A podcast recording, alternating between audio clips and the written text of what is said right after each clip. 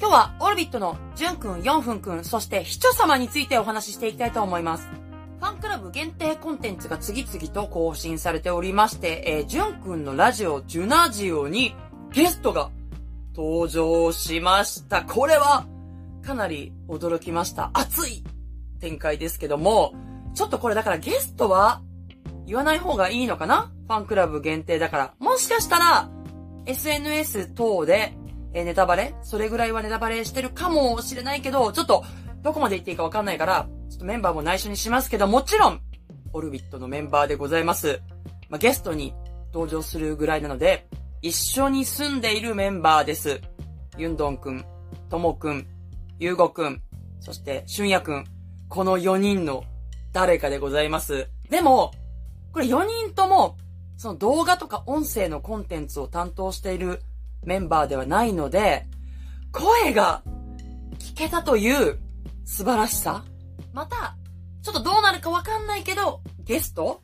呼んでやるかもしれないって言ってたんで、これはちょっとね、楽しみすぎるすぎるよね。いやだって、その声が聞けるっていうのはかなり重要じゃないですか。おしゃべりしてる様子が聞けるっていうのは。まあもちろん、ジュンくんだけでもとっても楽しめるんですけども、また違ったジュンくんの一面が見れるというか、普段とやっぱ違うんですよ。その、おしゃべりしてると。そのね、ゲストのメンバーが、モノマネして、いや、俺そんなだったみたいなやりとりもあったぐらいですから、ちょっとね、期待しちゃうなえそして、4分くんの片言ニュースなんですけども、毎度思うのが、声がでかい。今回は、音声のみならず、写真が貼り付けてあったんですけども、この写真がね、おしゃんなのよ。もう、おしゃおしゃおしゃの、エモエモエモな写真なんですよ。こんなところで生活してんの？もし自分の彼氏があの写真を送ってきたら、私はこの人とは釣り合わないから、別れなきゃって思うレベルの写真でした。見てない方は、ぜひえ、そして、視聴様の Q&A のコーナーなんですけども、相変わらずの頻度と尺でございまして、え前回私は多分、ボリューム5ぐらいまでのお話をさせていただいてて、えー、もうだって6、7、8回目まで来てますから、今回はちょっと6、7、8回目の感想をまとめてバババと言っていくんですけども、これ正直、見てない方には何のこっちゃの感じでいきますので、見てない方はすいません。本当に多分、想像もできないわけわかんない感じだと思うんですけども、見てる方は、あ、あの話のことね、はいはい、みたいな感じで共感していただけたら嬉しいです。まず、ボリューム6から行きましょう。ちょっとね、もう冒頭から、名前？ハンドルネームですか？名前を呼びながら笑うのずるいよ。ずるい。私も呼ばれたい。さらっと、重大発表しましたよね。オルビの何々を用意、準備してるから、みたいな感じのことで、え？マジ？っていうようなこと言いましたよね。私の聞き間違いじゃなければ、あら、これ楽しみだな、的な。そして特技が、これしかない。これだったみたいなね。これだったみたいな話をしてるんですけども、これしかない。たまたまたどり着いたのがこれだったみたいな言い方してるんですよ。でも、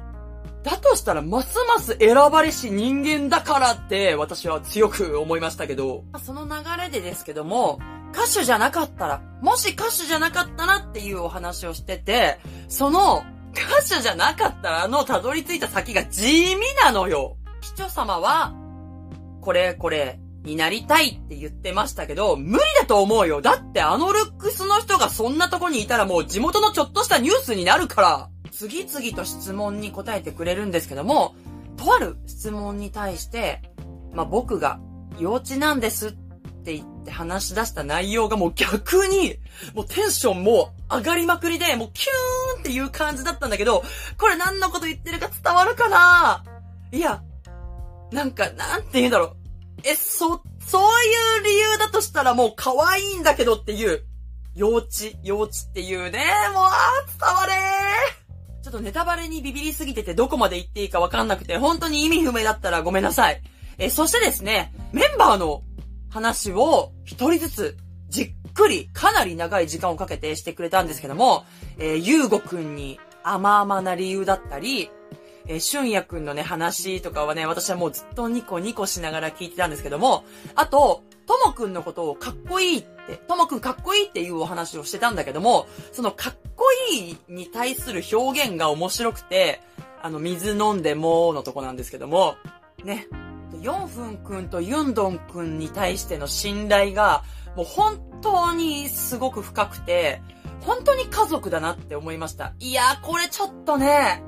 メンバーへの話、これ熱いからマジで見てほしい。毎回さ、こう一部分だけ、なんか1分2分、こうダイジェストで切り取って、ツイッターとかにアップしたら、興味持ってくれる人増えそうな気もしますけどね。そして、ボリューム7ですね。私はこの7を見て、えー、ヒチョくんと呼んでましたけども、ヒチョ様と呼ぶことにしました。まあ、キムヒチョンさんって呼んでもいいんだけど、ちょっとそれだと距離ありすぎて寂しいから、こう横の距離が離れるぐらいなら、どうせならもう上にこう神格化させてしまおうと。だから、ヒチョ様と呼びます。ヒチョ様だったらね、全然失礼でもないし、ちょっといいでしょ。ヒチョ様みたいな、あの、ヒミコ様みたいな、ヒミコ様みたいな。でね、いつまでも応援してますっていうメールに対してのリアクションよ。いや、わかる。でもね、気持ちわかんの。いつまでも？いつまでも？いつまでも？本当？みたいな。これもね、また共感できるなと思ったんだけど、猫の話ね。あれもわかるんですよ。私もだって、やっぱ妹の名前とか、気軽に呼ばれたらちょっと、ん？ってなるもんね。そしてですね、まあ、これは、あの、全部の回に共通した感想なんですけども、日本語がわかんなかったり、あと思い出せなかったりすると、こう、いちいち細かくね、あの、パソコンで調べるんですけど、その時のリアクションが、いや、ほら、合ってた。合ってたじゃんみたいな時と、あー、こんな簡単なやつ思い出せなかったのかって、へ、みたいな時があって、これがもうね、毎回ニヤニヤしちゃうのよ。頑張れって、あ、それは、これで合ってる合ってる。調べなくてもそれで合ってるからって時とかあって、ボリューム8の感想なんですけども、ちょっとね、あまりにもフォトジェニックなシーンが一箇所ありまして、ちょっとこう引きで、なんかね、結構こう、パソコン見るから前に出ることが多いんですけど、ちょっと引きになって、なんか窓の方をふーんって、しばらく眺めるシーンなんか考えてたのかな？シーンがあるんですけども、もう、その時の横顔たるや。もう美しすぎて、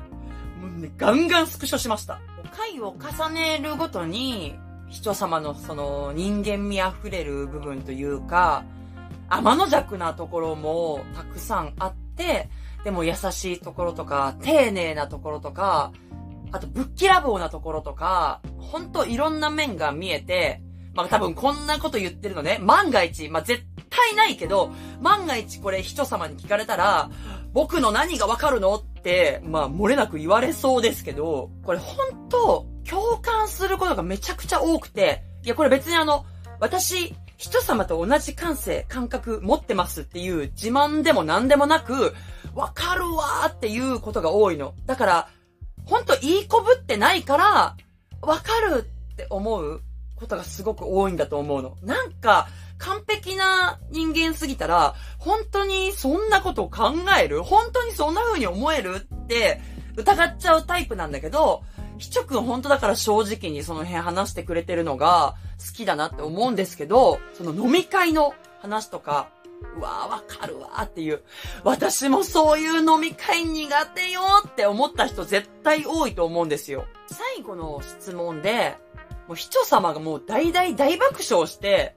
これは笑いましたって言ってたから、ちょっと私も次メール送るときは、本当に知りたいことより、こう、ひちょ様が爆笑してくれるような質問を送れるように、ちょっとそれを意識して採用されるように頑張りたいと思います。でもなんかその Q&A 自体は、運ですよね、読まれるかどうかって。そんな感じしないですか？あの流れ。だから、